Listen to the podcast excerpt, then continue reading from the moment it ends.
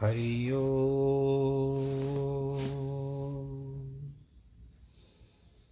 हरि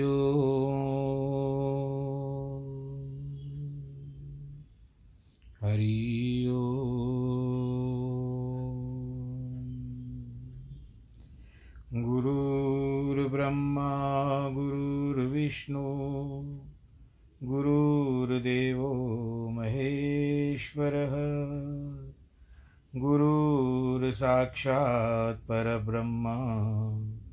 तस्मै श्रीगुरवे नमः। विघ्नेश्वराय वरदाय सुरप्रियाय लम्बोदराय सकलाय जगद्दिताय नागाननाय श्रुतियज्ञविभूषिताय गौरीसुताय गणनाथ नमो नमस्ते। नाहं वसामि वैकुण्ठे, योगिनां हृदयेन च। मद्भक्तां यत्र गायन्ति, तत्र तिष्ठामि नारद। जिस घर में हो आरती, चरण कमल चितलाय तहाँ हरि वासा करे, ज्योत अनंत जगाए। जहाँ भक्त कीर्तन करे, बहे प्रेम दरिया। तहाँ हरि श्रवण करे सत्यलोक से आए।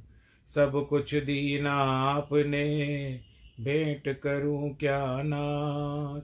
नमस्कार की भेंट लो जोड़ू मैं दोनों हाथ, जोड़ू मैं दोनों हाथ, जोड़ू मैं दोनों हाथ। शान्ताकारं भुजगशयनं, पद्मनाभं सुरेशं, विश्वाधारं गगनसदृशं, मेघवर्णं शुभाङ्गं, लक्ष्मीकान्तं कमलनयनं योगिविरधानगम्यं वंदे विष्णुं भवभयहरं सर्वलोकैकनाथं। मङ्गलं भगवान् विष्णु, मङ्गलं गरुडध्वज, मङ्गलं पुण्डरीकाक्ष, मङ्गलायस्तनोहरि। सर्वमङ्गलमाङ्गल्ये, शिवे सर्वार्थसाधिके, शरण्ये त्र्यम्बके गौरी। नारायणी नमोऽस्तु नारायणी नमोऽस्तु ते। नारायणी नमोऽस्तु ते। श्रीकृष्णगोविन्द हरे मुरारे, हे नाथ नारायण वासुदेव। श्रीकृष्णगोविन्द हरे मुरारे, हे नाथ नारायण वासुदेव हे नाथ नारायण वासुदेव श्रीनाथ नारायण वासुदेव हे नाथ नारायण वासुदेव श्रीनाथ नारायण वासुदेव श्रीकृष्णगोविन्द हरे मुरारे श्रीकृष्णगोविन्द हरे मुरारे हे नाथ नारायण वासुदेव, हे नाथ नारायण वासुदेव, हे नाथ नारायण वासुदेव। नारायणं नमस्कृत्यं नरं चैव नरोत्तमं, देवीं सरस्वतीं व्यास, ततो जयमुदीरये कृष्णाय वासुदेवाय। हरे परमात्मने प्रणतक्लेशनाशाय। गोविन्दाय नमो नमः। सच्चिदानन्दरूपाय। विश्वोत्पत्त्यादिहेतवे। तापत्रयविनाशाय। श्रीकृष्णाय वयं नुमः। यं प्रव्रजन्तमनुपे तमपेतकृत्यं द्वैपायनो विरह कातर आजुआव। पुत्रेति तन्मयतया तर्वो विनेदोस् तं सर्वभूतहृदयं मुनिमानतोऽस्मि मुनिमानतोऽस्मि मुनिमानतोऽस्मि। बोलो कृष्ण कन्हैया, लाल की जय। श्रीमद् भागवत महापुराण की जय। प्रिय भक्तजनों, कुछ स्वास्थ्य का अनुकूल ना था, जिसके कारण पूर्व के दो दिन, सप्ताह के जो दो दिन लेता हूँ, उन दो दिनों तक मैं आप तक भगवान की जो कथा है वो नहीं पहुँचा पाया। आज कुछ अनुकूल लगा तो मैंने कहा, व्यर्थ, समय न भी व्यर्थ करना चाहिए। आप भगवान जी, नारायण जी की कृपा सबके ऊपर बनी रहे और मुझ पर भी बनी रहे। आइए फिर प्रसंग आरंभ करते हैं भगवान श्री कृष्ण की कन्हा, कन्यालाल की कथाओं के वर्णन से। हम जिस तरह से ग्यारहवें स्कंद में हैं और भगवान श्री कृष्ण जो हैं, उद्धव को ज्ञान की वार्ता कह रहे हैं, हम बीसवें अध्याय में आ चुके हैं।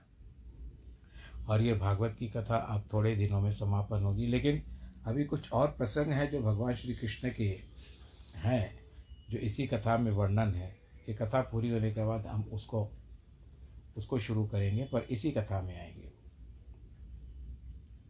उद्धव जी कहते हैं, महाराज, वेद में वर्णित विधि निषेध करना या ना करना, वर्णाश्रम, प्रतिलोम, अनुलोम, देशकाल आदि से जो विषय हैं वे सब गुण दोष भेद की दृष्टि से सिद्ध होते हैं। अन्यथा विधि निषेध कैसे बनेगा? वेद ही गुण दोष भेद दृष्टि का वर्णन करता है। वही अपवाद भी करता है। इसमें भ्रांति उत्पन्न हो जाती है और स्थिति भ्रांति की उत्पन्न हो जाती है। असल में इस भ्रांति का कारण यह है कि भगवान श्री कृष्ण तो तत्व वस्तु में, परमार्थ वस्तु में गुण दोष का निषेध करते हैं। लेकिन उद्धव जी कहते हैं कि वस्तुओं में गुण दोष होता है। वेद उसका अनुवाद करता है।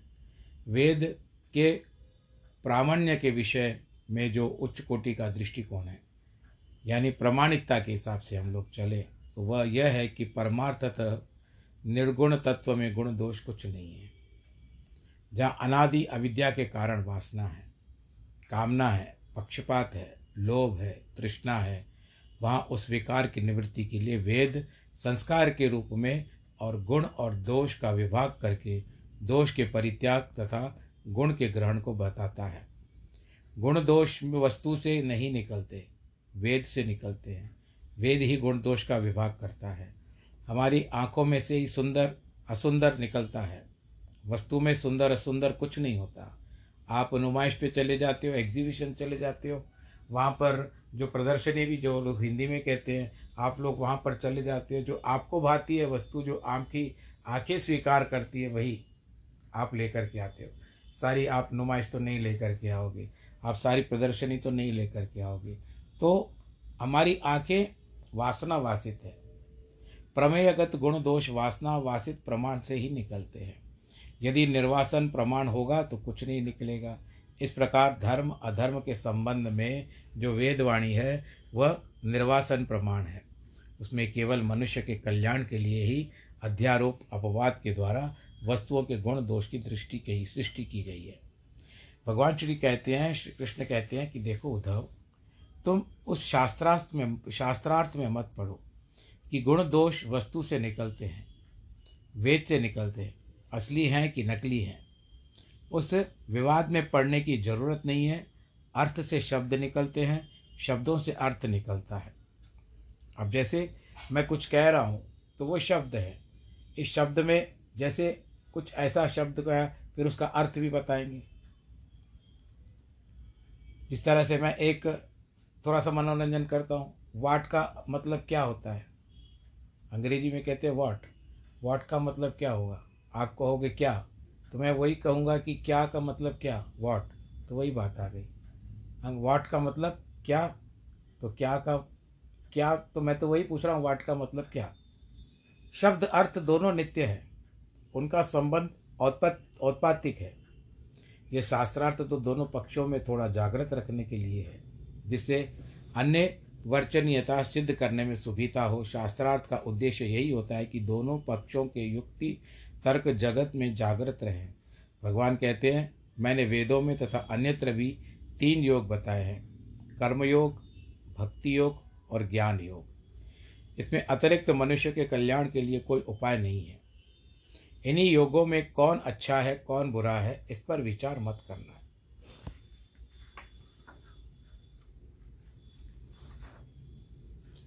घर में बच्चे को सूप पिलाना अच्छा है, खीर पिलाना अच्छा है, उसका उत्तर यही है कि यदि बीमार हो तो सूप पिलाना अच्छा है, स्वस्थ हो तो खीर पिलाना अच्छा है। आपने सूप अच्छा है, न खीर अच्छी है अपने आप में सूप अच्छा है और न खीर अच्छी है। इसी तरह अधिकारी भेद से लोगों का, योगों का उपयोग है। इनमें मन में वैराग्य है, जो कर्म न्यासी है, उसके लिए ज्ञान योग है। उनके मन में वैराग्य नहीं है, वह कर्म योग है। जिनके मन में भगवान के प्रति, भगवान के कथा के प्रति श्रद्धा हो गई है, जिनको न तो पूरा वैराग्य है और न पूरी आसक्ति है, उसको भक्ति योग कहते हैं। कर्म करने का विधि, विधान तो तभी तक है जब तक वैराग्य न हो। नाम रूपात्मक प्रपंच से विरक्त होकर अपने स्वरूप से बैठाना तो एक लीला है। यह कर्म का विधान नहीं है। दूसरी बात भगवान यह बताते हैं कि यदि भगवत कथा श्रवणादि द्वारा जगत के मूल कारण में भक्ति करनी हो, तब भी कर्म का विधान नहीं है। इसीलिए अपने धर्म में रहकर निष्काम भाव से भगवान की आराधना करनी चाहिए। मनुष्य पाप न करे तो नरक से बच जाता है। उसको विशुद्ध ज्ञान की प्राप्ति होती है। मनुष्य लोक उस सबसे बढ़िया है। इसमें ज्ञान और भक्ति दोनों ही प्राप्ति में होते हैं। स्वर्ग नरक के चक्कर में ज़्यादा नहीं पड़ना चाहिए। इस लोक में भी ज़्यादा इकट्ठा करने के चक्कर में नहीं पड़ना चाहिए। इस पर एक प्रसंग याद आता है। बहुत समय पहले की बात है। किसी संत के द्वारा सुनी थी कि किसी व्यक्ति ने इतनी सारी तपस्या की, इतनी सारी तपस्या की कि बस भगवान जी उसके ऊपर प्रसन्न होने वाले थे। तो एक दिन समझ लो किसी गौ माता को उसने दिखा दिया, कसाई को वो यहाँ पर गई है। तो कसाई ने तो जा कर के मार दिया, पर उसका दोष किसको लगा? क्योंकि ये डर गया कि यदि मेरी तपस्या भंग हो जाएगी, मुझे नरक प्राप्त होगा। तो किसी का भला करने के लिए इस तरह से बातें कभी कभी कहा जाती है कि इस लोक में ज़्यादा इकट्ठा करने के चक्कर में ज़्यादा नहीं पड़ो। न नरह स्वर्गति कांक्षे नारकीम व विचक्षण नेमम लिकम न कांक्षेत देहावेशात प्रमाद्यति। मृत्यु के पहले पहले प्रयत्न कर लेना चाहिए कि इस जीवन में भगवत प्राप्ति हो जाए। इससे बढ़कर और कोई बात नहीं। काल, दिन, रात हमारी आयु को घटाता रहता है। इससे निष्प्रह होकर मेरा भजन करो। चिंता छोड़ दो। मनुष्य को जो शरीर मिला है, वह एक नाव है। गुरु उसका कर्णधार है। और भगवान की कृपा अनुकूल वायु है। यदि इसके द्वारा भगवान भवसागर से पार नहीं हो जाओगे तो स्वयं का आत्मघात करने के लिए तत्पर हो जाते हो। अब ज़्यादा काम धंधा करने में मन न हो तो भगवान में मन लगाओ। मन पर दृष्टि रखना चाहिए। उसे धीरे धीरे अनुरोध पूर्वक मार्ग पर लाना चाहिए और ज़बरदस्ती नहीं करना चाहिए। मन को वश करना ही एक बहुत बड़ा योग है। बोलो, कृष्ण कन्हैया, लाल की जय। और यह विचार करना चाहिए कि जैसे प्रकृति में सारी सृष्टि उत्पन्न होती है, वैसे कैसे फिर लीन भी हो जाती है? कार्य कारण विभाग से, अनुलोम प्रतिलोम भाव से प्रलय चिंतन करने पर राग देश मिट जाता है, मन प्रसन्न हो जाता है और दुष्टता छोड़कर भगवान में लगता है, वैसे ही कैसे भी मन से संसार का चिंतन छूट जाना चाहिए। यदि कभी कोई गलती हो जाए तो उसके लिए कोई प्रायश्चित नहीं करना चाहिए। परंतु हाँ किसी का दिल दुखाया है आपने, ये तो ठीक है, पर किसी का दिल दुखाया है, किसी के साथ असंगति कर दी है आपने, तब एक बार प्रायश्चित ज़रूर कर लियो। ये मेरे मन को दिल, मन में आ रहा है कि मैं आपसे बता दूँ। देखो, प्रायश्चित भी अधिकार के अनुकार अनुसार ही होता है। कोई समाधि लगा रहा हो, कोई गलती हो जाए तो उसका बरस वाला प्रायश्चित नहीं करना चाहिए, बल्कि प्राणायाम आदि की पुनः समाधि लगा लेनी चाहिए। प्रायश्चित ऐसा मत नहीं करना है कि अब क्या ठीक है, आपने उससे क्षमा मांग ली, जो भी किया पर दिल पे मत लो। और अगर है भी तो अपने आप को प्राणायाम योग के द्वारा उस बात को निकाल दो। जिस तरह जला देते हैं ना अशुद्ध वस्तु को, योग अग्नि में जला दो। इसीलिए भगवान कहते हैं कि अपने अपने अधिकार के अनुसार ही गुण और दोष का विभाग होता है। यदि मेरी कथा श्रद्धा, कथा में श्रद्धा हो गई तो समझ गए कि संसार के भोग दुख हैं, किंतु उनको त्याग नहीं सकते। उन भोगों को भोगते हुए मेरी भक्ति करनी चाहिए। अंत में भक्ति जीत जाती है और भोग हार जाते हैं। अब भक्ति करो या भोग करो। भोग करोगे तो रोग हो जाएँगे, भक्ति करोगे तो शक्ति ईश्वर की मिल जाएगी। बोलो, नारायण भगवान की देखो, यही तो बता जाते हैं। संसारिक बात की होती है। न ज्ञानम, न वैराग्यम, प्राय श्रेयो भवेदी है जो ज्ञान वैराग्य तपस्या से मिलता है, वो भक्ति से मिल जाता है। उसे मोक्ष चाहिए तो मोक्ष लो, स्वर्ग चाहिए तो स्वर्ग लो, वैकुंठ चाहिए तो वैकुंठ लो। परंतु भगवान के भक्ति यह सब कुछ नहीं जानते। अब सत्यनारायण की कथा लगा, निरंतर आप करते रहते हो हर महीने बिना किसी आसक्ति के करो। तो आपको क्या लिखा हुआ अंत में वैकुंठ को जाता है। लेकिन कुछ न चाहते हो तो सबसे बड़ा है, यह मत समझना कि तुम्हारा कल्याण वैकुंठ में या मुक्ति में है। कुछ न चाहना सबसे बड़ा कल्याण है कि नैरपेक्षम परम प्राहुर्नि श्रेय मन संकल्पम क्योंकि इसी में भक्ति का उदय होता है। भगवान के भक्तों के लिए गुण दोष का चक्कर बिल्कुल झूठा है। अंत में परमात्मा की प्राप्ति होती है। भगवान कहते हैं कि उद्धव जी, जो ज्ञान, भक्ति योग आदि छोड़कर भोग में लगे रहते हैं, गलत रास्ते पे चले जाते हैं, अपने आप में अधिकार के अनुसार चलना चाहिए। किसी चीज़ को पवित्र या अपवित्र समझकर ग्रहण करने या छोड़ देने के कारण जो गुण दोष बताए जाते हैं, उनका एक प्रयोजन है। वस्तुएँ तो सब समान है, परंतु वेद उनको कहीं शुद्ध बताता है, कहीं अशुद्ध बताता है। कभी कहता है कि अर्थ का हेतु है, और कभी कहता है अनर्थ हेतु है। कहीं शुभ और कहीं अशुभ रहता है, इसीलिए मनुष्य के मन में विवेक का जागरण हो जाए। धर्म के लिए शुद्धि अशुद्धि है, व्यवहार के लिए गुण दोष है, जीवन यात्रा के लिए शुभाशुभ है, वे सब समान है, वेद ही उनमें भेद उत्पन्न कराता है। जिससे हम विभक्त होकर, तटस्थ होकर उनको देख सकें। कि वेदेन नाम रूपाणी विषमाणी समेष्वपि, धातु शुद्ध शुद्धव कल्पयन्ते, एतेषां सर्वार्थ सिद्धये।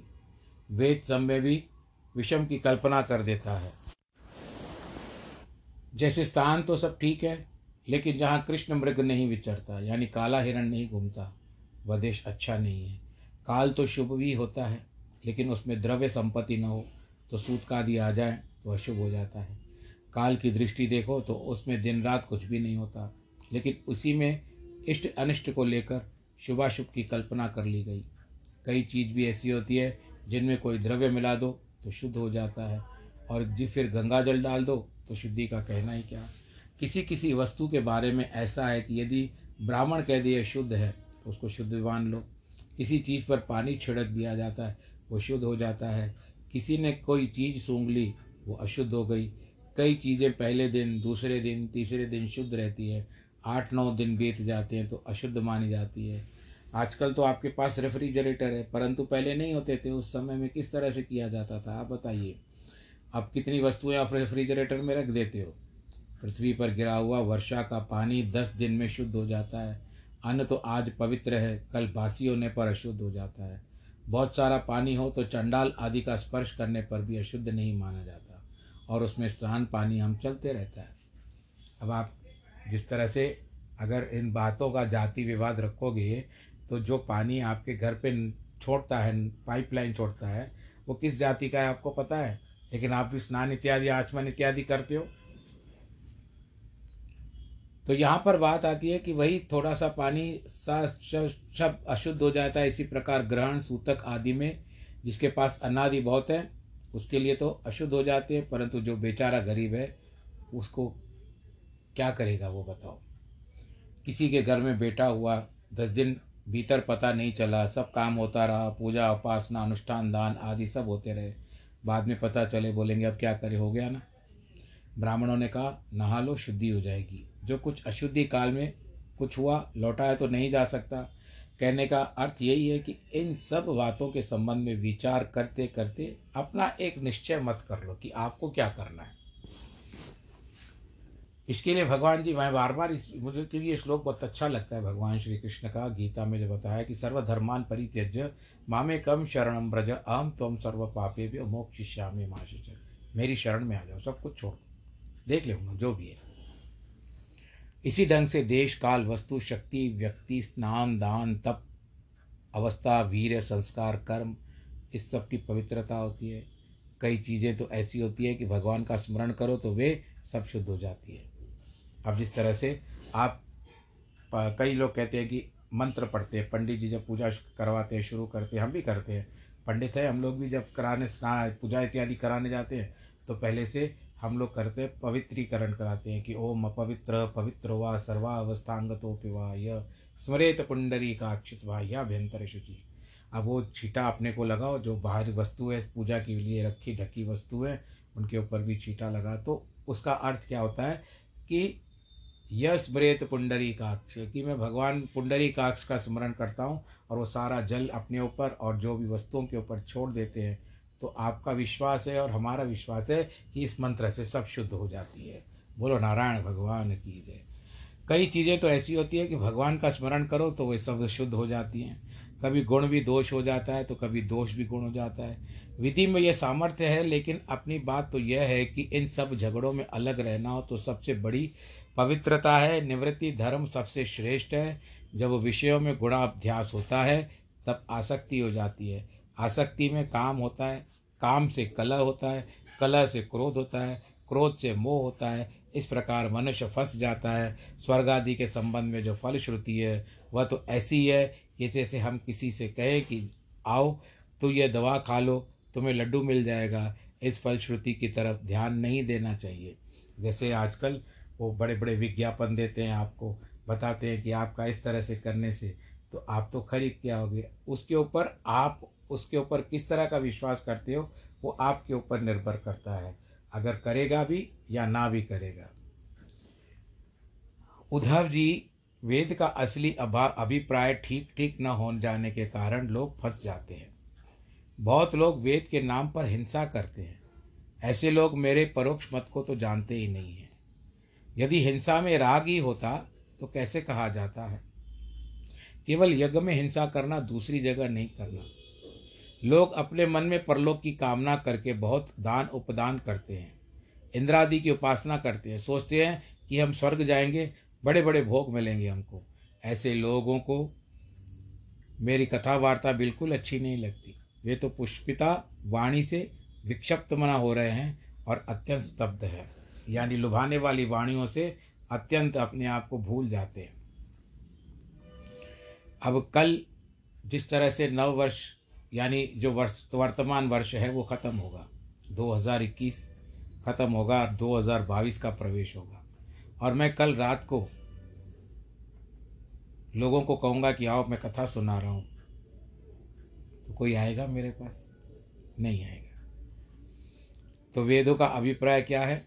वेद ब्रह्म और आत्मा का निरूपण करने के लिए है। ऐसे नहीं कह रहा हूँ कि कोई नहीं आएगा। आने वाला जो इच्छा होगा, इच्छुक व्यक्ति अवश्य आएगा। जिज्ञासु अवश्य आएगा। परंतु सब लोग एक प्रयत्न करेंगे कि हम नववर्ष परिवार के साथ, खुशहाल के साथ मनाएँ। और हम भी यही चाहते हैं कि आने वाला वर्ष भी, वैसे तो अंग्रेज़ी वर्ष है, परंतु मान्यता इसी को प्राप्त हो गई है। भारतवर्ष में जो है, संस्कार के हिसाब से संवत्सर को माना जाता है, परंतु मान्यता इसको प्राप्त हो गई है। इसके लिए हम यही चाहते हैं कि, हम भी यही चाहते हैं कि जो आने वाला वर्ष हो, आप सबके लिए बहुत सारी अच्छी अच्छी बातें लेकर के आए। वेद, ब्रह्म और आत्मा का निरूपण करने के लिए है उसमें कर्म कांड उपासना कांड ज्ञान कांड होते हैं। परोक्ष रूप से वस्तु का निरूपण करते हैं, उसको समझना बहुत कठिन है। यहाँ भगवान ने बहुत सारे विस्तार से वेदों का वर्णन करके बताया कि वेद क्या विधान करता है, किस देवता का नाम लेता है, अनुवाद करके विकल्प करता है। उन्होंने कहा, श्रुति हृदय मेरे लिए निवास सिवाय नहीं जानता। श्रुति मेरा ही विधान है, मेरा ही नाम लेती है। इंद्र आदि नाम मेरे ही नाम है, श्रुति मेरा ही विकल्प करके मेरा ही अपोहन करती है।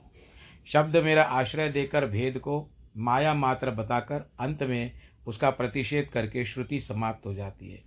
भेद जो माया मात्र है त्वतिशयक है, वेद अनुवादात्मक है, उसका प्रतिषेध परिचय कराने का नहीं है। तो एक प्रकार से यह समझ लो कि यदि हमको भगवान नहीं दिखते हैं, साक्षात में चाहिए तो हमको पहुँचाने का साधन है वेद। और वेद देव, हमको भगवान तक की या भक्ति तक किस तरह से उपासना कांड, कर्म कांड इत्यादि जो बताया है, इनके द्वारा आप वेदों में जो नियुक्ति बनाया गया है, उसके अनुसार चलना चाहिए। उद्धव जी पूछते हैं, प्रभु लोग तत्व की कई संख्याएँ बताते हैं, कुछ कहते हैं कि अट्ठाईस हैं, कुछ कहते हैं छब्बीस हैं, कुछ कहते हैं पच्चीस हैं। इस प्रकार इतने जो तत्व है वो क्या है? भगवान ने कहा, उद्धव जी, इसमें कोई शंका करने की आवश्यकता नहीं है। विद्वान ब्राह्मण जो होते हैं वो ठीक है। ये सब उनकी समझाने की प्रक्रिया प्रतिक्रिया प्रक्रिया है, जो अलग अलग है। वे लोग अपने अपने पक्ष को सिद्ध करने के लिए शास्त्रार्थ भी करते हैं। कहते हैं, हमारा प्रश्न ठीक है, पक्ष ठीक है, तुम्हारा गलत है। लेकिन तुम्हें गुणन और भाग में आग्रह नहीं करना चाहिए। जो उसका फल है, हल है, उस पर ध्यान देना चाहिए। इसके बाद भगवान ने बताई कि तत्व की संख्या अट्ठाईस बताने वालों का पक्ष कैसा है, छब्बीस बताने वालों का पक्ष कैसा है, पच्चीस बताने वालों का पक्ष कैसा है। उन्होंने इन सभी पक्षों की प्रक्रिया समझा दी है और इसका यह भी बता दिया कि कभी भी गुण दोष की दृष्टि से नहीं करना चाहिए। वे तो तत्व दृष्टि से समझना चाहते हैं, उसी को समझना चाहिए। कि सर्वम न्यायम युक्तिमत्वाद विदुषाम किम शोभनम देखो, जब भगवान कहते हैं कि सब पक्ष ठीक हैं, सब लगता है कि उनके हृदय में कितनी शांति होगी। जो सोचेगा, वह गलत है, वह ठीक है, उसका मस्तिष्क कितना विचलित रहेगा। इसीलिए यदि आपको अपना दिमाग ठीक रखना है, शांत रखना है तो परमात्मा में मन लगाइए। युक्तियाँ तो सब पक्षों में होती है। अब उद्धव जी ने पूछा, महाराज, प्रकृति, पुरुष, जड़, चेतन, ये सब पृथक पृथक प्रभाव वाले हैं। प्रकृति में आत्मा आत्मा में प्रकृति देखने में आती है, लेकिन इसका विवेक ठीक नहीं होता। इसका संशय दूर करें। भगवान जी ने बताया कि हे उद्धव, प्रकृति और पुरुष दृष्टा एवं दृश्य समझो। एक विषय है, दूसरा विषयी है एक मदिरा है और उसको पीने वाला जो है, मदिरा विषय है और उसको पीने वाला विषयी है। एक अनित्य है, दूसरा नित्य है। एक जड़ है, दूसरा चेतन है। एक संगी है, दूसरा असंग है। जो असंग है वह परमात्मा एक है। और बाकी सब दो नंबर के हैं। एक नंबर का सत्य परमात्मा है, दूसरा नंबर का सत्य दुनिया है। दो नंबर का सत्य कुछ खास जानने लायक नहीं है। असल में दृष्टा दृश्य के विवेक के बिया, किए बिना, दृष्टा के दृश्य के पृथक किए बिना उसको परमात्मा के रूप में जान नहीं सकेंगे। प्रकृति आध्यात्मिक आदि दैविक आदि रूपों में प्रकट होती है। जैसे मनुष्य के नेत्र लीजिए उसमें उसे अध्यात्म बोलते हैं क्योंकि यह शरीर के भीतर है। बाहर जो रूप दिखता है उसका नाम अधिभूत है। वह पंचभूत से दिखाई पड़ता है। जो अपने शरीर में देखे वह अध्यात्म और पंचभूत में देखे अधिभूत। इसको शरीर को दो प्रकार का भी ये भी कहा गया है जो मेरे गुरुजी ने बताया था कि एक शरीर है आ, हमारा जो शरीर ये वर्तमान शरीर जो है ये और जो आध्यात्मिक शरीर होता है वो भीतर से जो शरीर को समझ ले, हमारे अंगों के बारे में जो जान ले, उसको आध्यात्मिक शरीर कहते हैं। और दूसरा शरीर जो होता है, वो बाहरी दुनिया को देखता है, लौकिक शरीर है। परमार्थ को ध्यानने वाला, आध्यात्मिकता को जानने वाला भीतर का शरीर है। परंतु बाहर एक व्यवहारिक शरीर है, जो हम पंच तत्वों के शरीर को लेकर के पंचभूतों से बने हुए, इस शरीर को लेकर के चलते हैं। तो एक बाहर के प्रकार का जो है, वो और एक भीतर का शरीर है, जो हमारे भीतर अनेक प्रकार की जो जो अभी अट्ठाईस छब्बीस भगवान श्री कृष्ण ने बताया तत्व, इन तत्वों के आधार पर उस शरीर को देखते हैं तो उस तरह से वो आध्यात्मिकता की ओर रहता है और या बाकी का शरीर जो होता है, वो हमारा जो होता है, वर्तमान में जो शरीर हमारा चल रहा है, जो काम कर रहा है, वो दुनियादारी का शरीर है। एक लौकिक है, एक अलौकिक है। तो अब हम इन बातों में बाहर के शरीर से हम नकारात्मकता बहुत देखते हैं, लेकिन हम उसी को भीतर जा कर के हम शरीर में शुद्ध कर देते हैं कि कोई तो कारण होगा कि जिसके कारण उसने ऐसा किया होगा। तो ये सारी बातें संसार की आने वाली है। आप सबका दिन बहुत शुभ हो। शुभ दिन तो लगभग पूरा हो चुका है। संध्या काल थोड़ी समय में आने वाली है। मैं भगवान जी से यही प्रार्थना करूँगा कि आप सबके घर में शुभता है गणेश जी का स्मरण करिए। नववर्ष का आगमन गणेश जी के चिंतन से करिएगा, भगवान नारायण जी के चिंतन से करिएगा। हो सकता है कि कल भाव में कुछ न कर पाऊँ, परंतु आज ही कह देता हूँ तो आप सब लोग भगवान श्री कृष्ण का ध्यान करते हुए एक धुनी ज़रूर लगाइएगा, श्री कृष्ण गोविंद। हरे मुरारे, हे नाथ नारायण, वासुदेव। और करोना देखो, फिर से पैर पसारने शुरू करता है। ये भी नोटी बॉय है। इसको आप जितना छेड़ोगे, वो ज़ोर ज़्यादा आएगा। इसके लिए ध्यान रखिए अपना। और जिनके वैवाहिक वर्षगांठ है अथवा जन्मदिन है, उन सबको बहुत बहुत बधाई। ईश्वर आप सबको सुरक्षित रखे, आनंदित रखे, प्रफुल्लित रखे। नमो नारायण।